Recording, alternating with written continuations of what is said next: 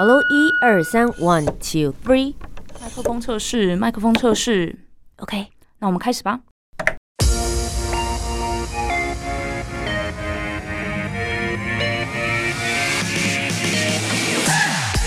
很会说，很会讲，不再是广播主持人的专利。Podcaster 没有限制，没有框架。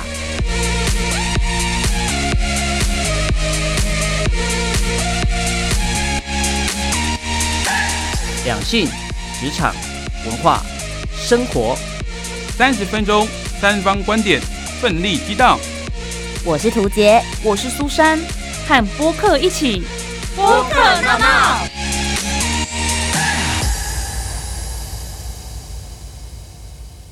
好声音不分平台，和播客一起大闹。欢迎收听播客闹闹我是涂杰，我是苏珊。今天要来跟大家聊一聊，你对于美丽有什么感觉？没错，最近我一直听到一个词，嗯，容貌焦虑，好多国外的那种，我也不知道算不算网红啦，可能就是年纪比较轻的网红，想要得到关注，然后就开始不断的修图啊、P 图啊，甚至开始整形。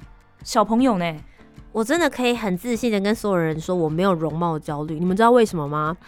你从来没有觉得自己是漂亮的时候，你就觉得 I don't really care、哎有道理，我们还没有到那个 level 啦。对我，因为有的人可能他只差一点点，距离美丽就很近，我距离美丽很长，很长的一段距离，不如就先放弃了。而且我在我自己的心中，我觉得我很美丽，哦，那最好啦，这才是重点，好不好对？我就 I don't care 其他人怎么想。但是有一些行业真的是逃不掉，没错，就是他必须要客观的美丽，才有办法生存下去。所以今天我们为大家邀请到的这一位播客呢，我觉得他就是所处的环境需要他美丽。对，而他又是怎么样来突破容貌焦虑的难关呢？我们就先来听听今天播客的声音。播客 VIP，那么今天为大家邀请到的播客就是 CC，欢。迎。耶各位播客闹闹的听众朋友，还有主持人苏珊图姐好，我是 Podcast 节目 SK Two 青春路节目制作人兼主持人 CC。听到这个节目名称呢、我就真的很怀疑是有叶配吗？我觉得有赞助哦。没有没有，我跟你讲，我们节目里面有一句 slogan，就是本节目并没有由 SK Two 赞助播出，没有啊，真的没有啊。但是不是希望有一天可以把它写成说 SK Two 赞助播出？没错，或者是你知道，我们就想着说，哎、他先来告我们也不错，然后我们就会红了。没有，很有道理的逆行销呢。懂得操作，没有啦，可能这可是节目又刚开始，如果他真的告我们，可能会输，因为没有钱打官司，还是不要好了。我觉得他们应该不会有这个时间跟这个钱来做这件事情。对对对对对想说你们就是给他打了一个免费的广告，对这样也没什么不好，。所以赶快来赞助我们。那当初为什么会想要取这样的节目名称呢？OK 是这样，SK Two 青春路，第一个是你听到这个，哎、有一点年纪的人马上，我不承认，啊那是我妈妈在用的。哦 OK OK，就听到这个呃这个名称的人，第一拍就哦，马上就会被 get 到，就被抓住。然后我们又是 CC S，嗯然后我另外一个搭档男主持人是 Kyle，他是 K，然后就 SK Two 两个主持人。哦。对，然后其实我们又希望说，大家听我们的节目可以有啊回春的感觉，是这样。你看，我们都已经叫 SK Two 了，呃，青春路了，对，但是知道这个名字的人基本上有点年纪啊，是啊，好，所以目标族群的部分，对我们是希望就是有点年纪的族群，但是又听我们聊天可以稍微回春一下，然后有那个用了青春录的感觉。OK，但我们的录是录音的录，对。哎、对对对。其实我刚刚听他讲完之后，就觉得，哎、其实好像蛮有道理，就是找节目主持人的两个 title，他们的嗯名字、拿出来，好像变得很合理，这样子。超合理的啊，可以，超合理的，而且很好记。对我觉得这一点是很棒的，就是拿这个谐音过来的话。是是是但刚刚有讲到说，你们的节目是有就是回春的效果，最主要你们在讲的内容会是哪一些议题呢？好是这样，呃，其实我们两个搭档有一个很特别的地方，我呢是内心住着一个直男，一个嗯宅男的女生，但是我是直女哦，我不是那个 T 哦，嗯哦，就是奇妙点在这。然后呢，我的搭档呢是比女生还懂女生，内心非常细腻的直男哦，也不是 gay 哦。对，OK，好神奇，哦，就是通常就会觉得说，哦，很懂女生的男生，他就是 gay 蜜嘛。对啊对他们不是，他就是正很直的直男，可是他比我还懂女生，我觉得很奇怪。那应该很受女生欢迎哦。对对他超受女生欢迎，哦就真的真的真的。嗯然后我们两个就是很好的朋友兄弟，嗯我们两个聊起来就是不管什么话题，呃，好，你说两性姓氏好了，嗯嗯嗯，男朋友不知道女生想什么，女女朋友不知道男生想什么，这些嗯所有的话题，公司职场、内心心机全部都可以聊。所以我们就希望说，我们可以开个节目，让那些哦永远都不知道别人到底在想什么的人，可以有一个机会，透过这两个人百无禁忌的聊天，哦，去更多的思考这些事情。我觉得其实像听这种类型的节目啊，会很好触发你对于某一个议题不同面向的观感跟不同面向的感觉。是因为有的时候大家在想某一件事情，然后想破头，你会有一点卡住的原因，是因为你的生长背景就只能告诉你要往这个方向思考。对，可是听别人聊的时候，除了有一种很疗愈的感觉，很像是大家一起出来在咖啡厅聊天之对外，你可以听一些别的观点，然后就想，哎，我怎么这么笨？竟然卡在这里，其实对他来说不过是从另外一个地方绕个弯，马上就可以找到答案了。是嗯所以这就是你们开始做 podcast 的原因吗？哦，是这样。其实我们最早开始做 podcast 是因为我的经纪公司跟另外一个第三方平台合作，要开一个全新的 podcast 节目。嗯哼，那那个时候其实我对 podcast 是一窍不通，嗯，但公司就从经纪公司里面甄选嘛，就选出了两个女生，是那个时候我的搭档。OK 我们选上之后，我们就呃跟着公司开始录这个节目。那所有的制作啊、呃剪辑、上架、巴拉巴拉巴宣传，都是我们公司的团队负责。嗯其实我跟我搭档只要出现，然后照脚本大聊特聊就好了，我们就收工了。嗯嗯嗯，对，但是这个过程里面，我们就发现说，哎，随着我跟我自己搭档的观念上的碰撞，跟邀请的来宾给我们的新观念，我们就觉得哇，每次录这个 podcast 收获好多。嗯我我觉得，我觉得你们两位一定也是一样的想法，就是来了不同的人，给你们很多全新的 idea。是嗯对，我就觉得，哎，我竟然因为来工作，然后我自己得到很多的成长，我就上瘾了。所以后来其实那个节目收掉了，对，嗯 公司跟那个第三方平台就结束合作，因为他们转去做那个元宇宙的东西。嗯哼，对，然后我们就就摸摸鼻子收了嘛。可是我觉得嗯我不甘心，我觉得这个东西太棒了，我要自己做。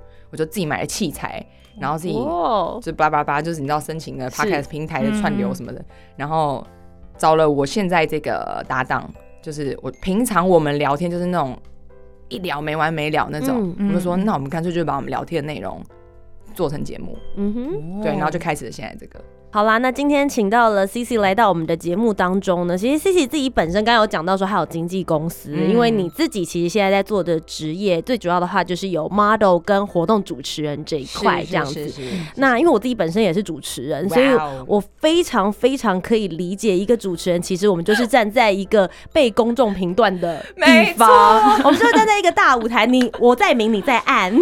我跟你说，我觉得有一个人形容过很好，他就呃像呃棒球比赛里面的投手，嗯，你一个人站在投手丘上面孤立无援，然 然后后每个人都在等你投出好球。没错，比赛九局下半，大局的胜败就掌握在你一个人手上，那就是主持人，这不是不是人干的。OK，是，所以今天呢，我们就要来好好聊一聊，我们站在投手丘上面，我们的那个孤独，我们到底应该要怎么样子来突破？不过，其实除了站在上面。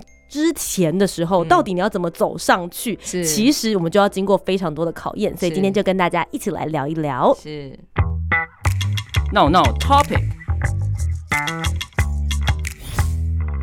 Hello，大家好，我是很久没有值班的主持人涂杰。今天要来跟大家分享的主题呢，就是刚刚提到的，当一个主持人我们被聘用的时候，其实我们在走上那个荧光幕之前，我们要经过非常多的考验，其中一关其实就是被人评断我们的外表。所以今天要来跟大家分享的主题就是我们的血泪，别再给我打分数了。你有没有容貌焦虑？呃，我先讲一下我自己个人，我觉得我没有太严重的容貌焦虑，最主要的原因是因为我从小就是一个被人家说很丑的女生。我从小生出来，从来没有人说过我漂亮。唯一一个觉得我漂亮的人是我阿公，连我妈都很客观的跟我说：“你那个时候生出来的时候，我心里想说，这真的是我生的吗？你妈怎么会这样子 呢？对，但但我妈没有讲出来。但我后来我问她这件事，因为我看了照片，然后 我真的说不出自己是一个漂亮的女娃，就真的是很丑。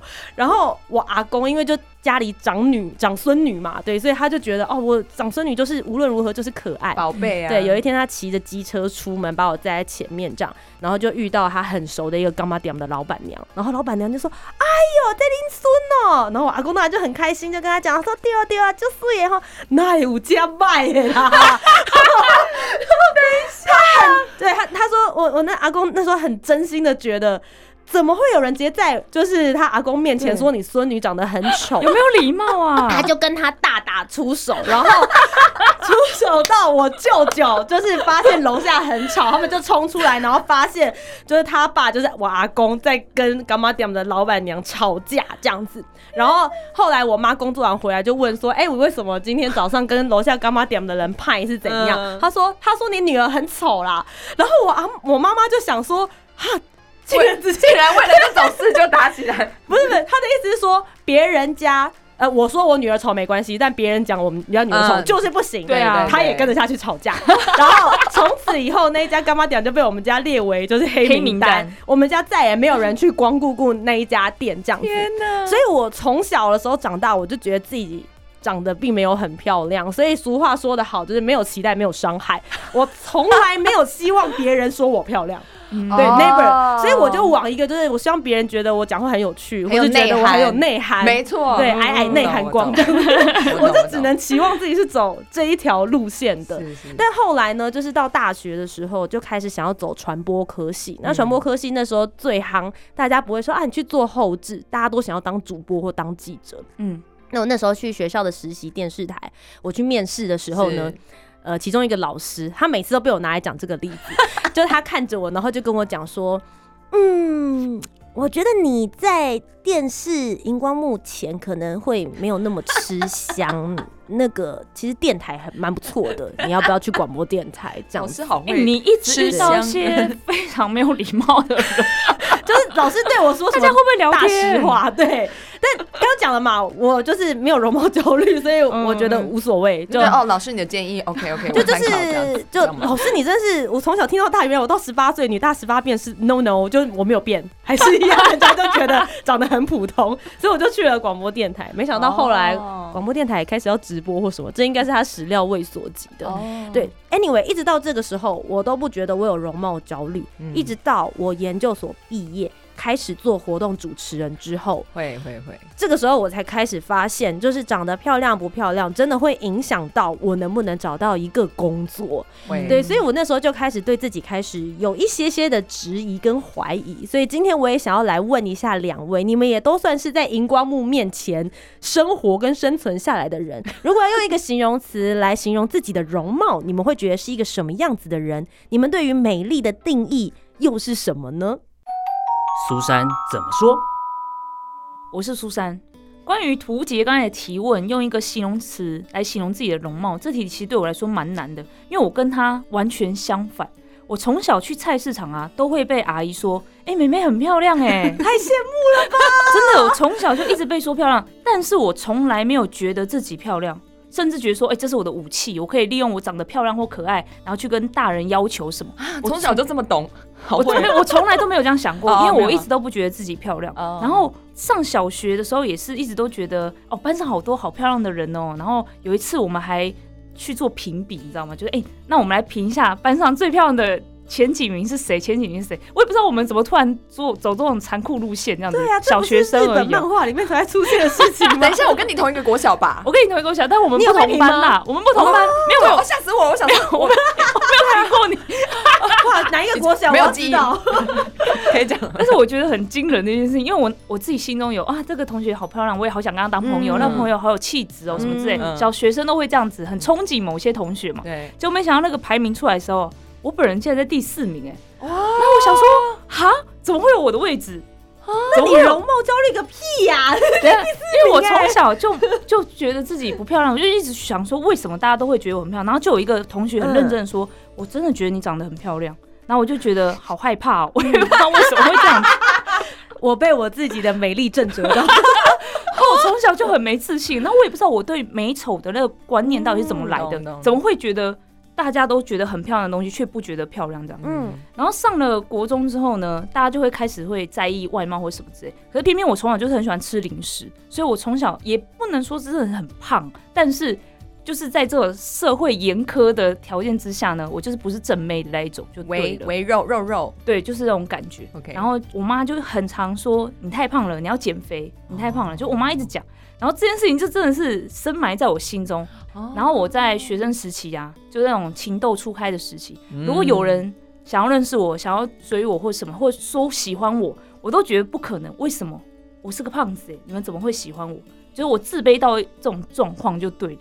但是你因为就是从毕业到工作，我觉得我的工作如果一直都是在幕后，因为一开始我都当小编，嗯。都没有在荧光幕前，是。我觉得我就当开心的胖子也没有什么对，没有关系。没有差，嗯对，偏偏呢，我有个 partner 叫做图姐，哎，是我，他就带我走出这个，就是要在大家面前出现，我们就开始做直播，嗯。开始拍 YouTube 影片，所以好像没办法，必须要在意自己的外貌，因为真的下面很多人会说，哎、你们长得好普通哦，你们长得好胖哦，你们好留黑哦，你们好什么，好多、哦，真的有超多的，就你长这个样子，难怪红不起来。你们现在好开心哦！哦，我是我想我想学习你们哦！你们看到这些很残酷的留言，你们现在可以这样子大笑。没有，我就想说他他刚他刚说我们长这个样子，我想说我我的心态是我长得很丑，他竟然还说我长这个样子是称赞我吗？长得很普通，已已经变中间值了，本来以为很丑这样子。哇，你们好真相哦，好感动哦。所以其实一开始我是蛮焦虑的因为我从来没有为要抛头露面做准备嘛，然后突然就是以这样的状态出现在大家面前，那那那怎么办？就这样。可是因为我们一开始是做影片，所以嗯你本来就是一个蛮真实的面貌出现在大家面前，所以因为这样的关系，在修图上面、P 图上面没有做太多的努力，因为想说你就算在 P 图。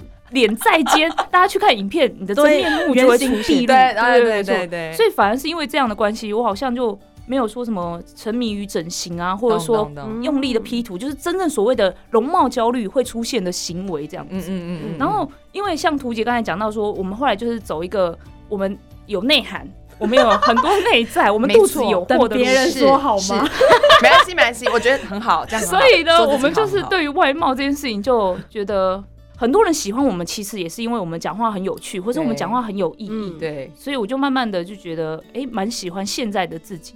我反而就是已经脱离那个容貌焦虑的时期了。哇，播客这样说，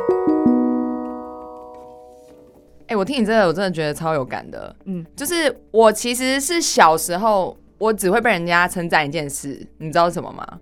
长得高，没错，对对对对对，他小学的时候就是我们那一群人超高的，他都一定站最后面的。我要跟大家说，我们刚刚到门口的时候是怎么认出他是我们的来宾呢？我们就在门口看，然后一双大大长腿 就是 他。对对对，就是说，他说哇，长得很高呢，然后这就是我不知道传统老人家就是觉得孩子长得高就是也是不错，好像就觉得优生学概念吧。好啊，对对对对对，但是也没有说他睡耶，真没有，还好。而且我就印象很深刻，我直到上大学的时候，我住正大女宿，然后我就记得有一天我从女宿走出来，然后我就记得我那天要跟朋友去吃饭，然后我还特别打扮过，就是嗯、呃穿的是我自己觉得好看的衣服，然后就走出来，然后就有一个很久不见的朋友看到我，他说：“哎、你出来倒垃圾哦。”就是你知道什么意思吗？他他不是说你穿这么漂亮出来倒垃圾，他是说你你穿的像是倒倒垃圾的样子。就是我从大学以前，我就是一直是一个不修边幅，然后也不会让被人家觉得很漂亮、很好看的人。嗯，然后是直到我觉得都是这样，直到你开始谈恋爱，哦，对，那你开始觉得，哎、外貌这件事好像有点重要。糟糕，那个男生喜欢的类型的女生好像是什么什么啊，我竟然距离距离那个差了十万八千里，嗯，然后就开始觉得好像要一直买很好看的衣服，然后要化妆，然后是不是要再瘦一点，然后巴拉巴拉巴拉巴拉要不要白一点，开始有容貌焦虑，直到进了这个行业变得更严重。嗯以前可能只是小女生的那种，呃，想要变漂亮。进到这个行业之后是，我一开始起步是模特儿，嗯嗯，呃，模特儿公司是这样，你一进公司的时候呢，做第一件事量体重、量身高、what？量三围，嗯嗯，这个我觉得可以理解，就是毕竟你如果去呃走时装秀，你要穿厂商的衣服，你一定要第一个前提是你穿得进去，而且穿得好看。，对，嗯嗯嗯，所以如果你太胖或是身形不 OK，那是你就没办法做这个工作。嗯。OK，那我觉得 OK 量身高体重，那量了以后呢，公司就会跟你说，嗯，C C，我觉得你要再减三公斤，嗯，两个礼拜后验收啊之类的，不是两个礼拜要瘦三公斤哦。就是或是呃，反正就会给你一个期限，就对。对。嗯差不多，我觉得都以那个时候来说，我觉得好像可以理解，因为年轻的时候胖瘦比较容易，对你可能会觉得说，哦我就赶快去每天都运动，可是嗯食量减一点就可以。直到我们开始试镜，试镜是三十个模特儿一起去厂商的公司，然后一个一个人走台步，让厂商看啊，看看看看，看完之后，最后只选三个人，什么三十个只选三个啊？通常或是选五个，对 OK 少数的。嗯那看厂商需求，厂商说你你派二十个人给我，你派三十人给我，我们嗯就基本上就要丢这样的人过去。然后，嗯，你试镜一直试不上。嗯哦，对，一开始的时候，嗯。一开始。那试不上原因很多，有可能真的是经验，你就是台步或是你展示商品的能力，你就是没有学姐好，嗯嗯你试不上。可是你没有办法，你知道一开始不会过得去这种事，一开始就觉得是不是我长得不够漂亮，嗯哼，嗯对，然后你就会开始想，嗯，那我是不是开始要去微整，嗯嗯。或是那个学姐好瘦，可是胸部又好大，那我是不是要去隆乳隆乳，嗯之类？会你会开始有这些想法，嗯它是一个你的价值所在。嗯漂亮跟身材好这件事情。你怎么想呢，That's？Battle，那你现在呢？现在你对于容貌这件事情，因为后来你慢慢开始走向就是主持人或是 podcaster 这个方向，它有稍微好一点，或是你对于这件事情有新的看法吗？有，我觉得一部分是从别人身上看到。呃，我讲几个故事。第一个故事是我认识一个非常非常漂亮的混血的女孩子，超漂亮。可是她就曾经在我面前哭过，然后跟我说：“C C，我觉得我每天早上起来看镜子，我都觉得我好丑。”每天哭，就是他不好的时候。可是你知道，他不是真的丑，他是可能没有自信，他可能工作少，可能不知道什么原因，可能大环境或是公司没有全力栽培他，或这些东西让他觉得自己没有价值的时候，他就开始把这些问题推到他自己的长相。可是其实没有，你知道，一百个人看她，会一百二十个人觉得她很漂亮的那种。嗯，对，你就是不懂为什么这么漂亮的女生都还要觉得自己很丑，那我们这些 怎么办？怎么活下来？对，所以他们是这样的，他们其实不是真的丑，是他们觉得自己没有价值的时候，他们会觉得自己不好看，嗯嗯然后他们想要被别人认同，想要 maybe 争取到更好的工作的时候，他们就会想要在这这方面下功夫。嗯，对，然后还有一个故事是，我们这一行很多很年轻就入行的女生、男生，曾经有一个十六岁的小女孩，你知道，是十六岁你还在发育，但他一进公司的时候，公司就说你太胖了，你腿很粗。嗯嗯嗯我觉得我们这个年纪可能。呃三三十几岁，可能听到就会说啊，你算老几啊？就这样。我们我们已经嗯，关你什么事？对啊，就说啊啊，我就是肌肉很健康啊，这样我们可以这样子。但是小女生没有办法承受这种东西，她就觉得啊，我我我腿粗，然后就内心就会受伤，嗯，然后就开始吃减肥药。什么十六岁吃他去减肥药运动不可以了欸吧？嗯对，可是就是因为公司会说啊，你下礼拜有秀，你想办法。嗯。那他没有办法，他可能只能吃减肥药，公司也不会叫他去吃减肥药。嗯嗯。可是他就是呃求快，他可能就是哎、到处问，他就问到这个东西要吃，然后身体搞坏，就是以后就会很容易就水肿。嗯。有很长一段时间，他就是很容易水肿，因为他就是吃那个东西，嗯。然后甚至是他好不容易已经瘦了，他用尽很大的努力瘦了，可是隔天去试镜的时候，公司就说，我觉得你大腿还是要再瘦一点，他就后来结束的话，就在旁边角落崩溃哭的那种。嗯对我觉得容貌焦虑是，你看这些女生你会觉得很心疼，然后我自己后来就是觉得说，我我要变成这样吗？坦白说，走上主持人这条路，也是因为我觉得这条路这样下去没有结局。嗯嗯我坦白说，我觉得没有结局。一来是你要跟很多漂亮女生竞争，你身高没有人家高，真的又没有人家漂亮，你竞争可能没有结果。再来是我要永远追求长得好看这件事情嘛。嗯呃，那我就觉得说，好吧，那如果我也有呃讲话这方面的小专长，那 maybe 我转成主持人试看看，我就不用在这个轮回里面。嗯，对对对，可是原本就是在这种非常需要在意你的外貌啊、身材的环境工作，所以会有容貌焦虑，好像也是无可厚非的啦。那 C C，你是从什么时候开始慢慢的没有这样的容貌焦虑了？你是看了大家一直在旁边崩溃哭吗？是是一个。然后我觉得真正关键是像你们刚刚提到的，呃，我开始做主持人之后，我也发现说，大家开始会在意你除了漂亮之外的东西。当然，刚刚图姐有提到说，其实漂亮可能有时候厂商在选人的时候，它还是一个参考点。嗯可是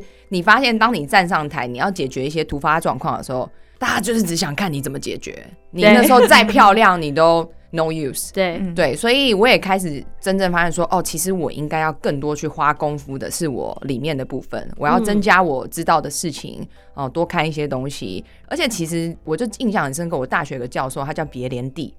他是做行销出身的，你知道在早年早期的时候啊，行销界是被男人掌握的，嗯没有那么多像现在那么多女性的主管。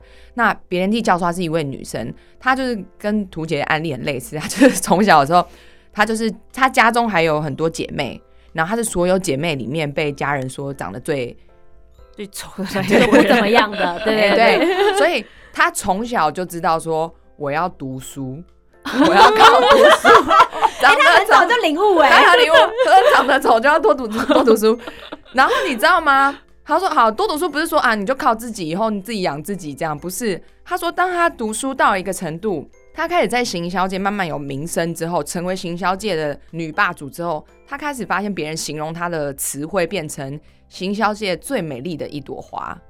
哎，突然变漂亮了，因为其他都是老男人啊。对，你把自己绿丛中一点红啊！你把自己放错位置了。你本来跟家里的兄弟姐妹比较，你就会觉得你相对丑。可是跟一群男生们对一起打拼的话，你就是里面最漂亮的对花，。所以其实这跟刚刚我说那个模特儿容貌焦虑有关系，因为你就是在一群很漂亮的人里面，所以、哦对耶，所以你说进到模特儿公司里，你本来在你小时候那个亲人朋友都说哇你就素颜，然后你进到模特儿公司你就觉得自己很丑，是因为你旁边人都太漂亮了，没有比较没有伤害嘛。对，对所以我觉得就是真的。当你在一个领域里面，你你找到自己的定位，你独树一帜出来，你就是那个领域最好看、最漂亮的人。你、嗯对，就像刚刚别人厉教授讲一样，我就觉得啊，对耶，我就是好好把我的主持工作做好，就是我那场工作顺利完成结束，大家就会说啊，你这个主持人很棒，这是最美最美主持人。你只要主持好，大家就说你是最美主持人。嗯你如果砸场，他们就说哦，谢谢你哦，谢谢你辛苦了。然后黑名单主持人，这对，真的是这样。不过我觉得透过今天这一集的主题啊，我自己听完之后，我会觉得从小的时候，爸爸妈妈还有身边的那些人，就好好的跟你的小孩说话好吗？对。对，然后还有周遭的同学，像苏珊，可能很多就是 哎、周遭同学的感觉，爸爸妈妈说我很胖，然后我们家从小就说我很丑，对这种模式，其实你在评论别人的外表跟容貌的时候，你不知道会对那个人造成多大的影响。真的是一生的影响。不一定是伤害，你会想说，哎、我称赞她漂亮、有什么问题吗？对，但是听在她心里可能会是不一样的感觉跟感受。那今天非常谢谢 C C 来到我们的博客闹闹，跟我们分享了她自己在工作当中是怎么样子来突破容貌焦虑，找到自己真正的自信。最后，如果大家想要发表她更多的相关消息的话，是不是也可以跟我们分享一下你的 Podcast 节目以及你的社群？那欢迎大家可以来收听我的节目 SK 一横 Two SK 一横 Two，然后青春路，然后录音的录，好，大家搜寻青春路就可以了，在各大 Podcast 平台上呢都可以找到。然后我的社群 IG 是 S I S S I T S A I。找这些字应该就可以看到一个红色的头像，那应该就是我。然后也欢迎大家来追踪。那从我的社群就可以找到我们的 podcast 的 IG，、好嗯所以就欢迎大家有机会可以来听我们的节目。好的，那今天非常谢谢 C C 来到我们节目当中，谢谢，谢谢。那如果你们还想要听到我们访问哪一位 podcaster，欢迎留言告诉我们哦。那么以上就是我们今天的节目，我是图杰，我是苏珊，我们下个礼拜再见喽，拜拜。拜拜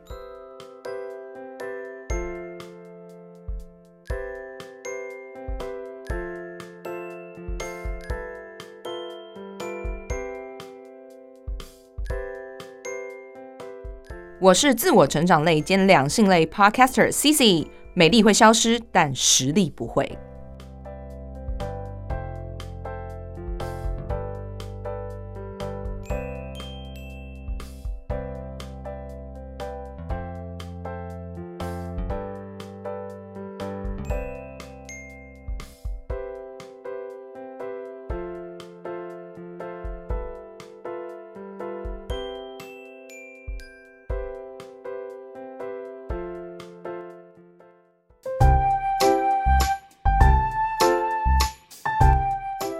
欢今天的讨论，如果你有更多不同面向的想法，也欢迎可以来留言告诉我们哦。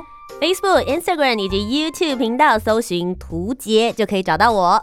那如果你搜寻苏珊 Love Music，就可以找到苏珊啦。记得帮我们留下五星的好评，订阅节目。在 Apple Podcast、Spotify、Sound 都可以听得到哦。我们下周见，拜拜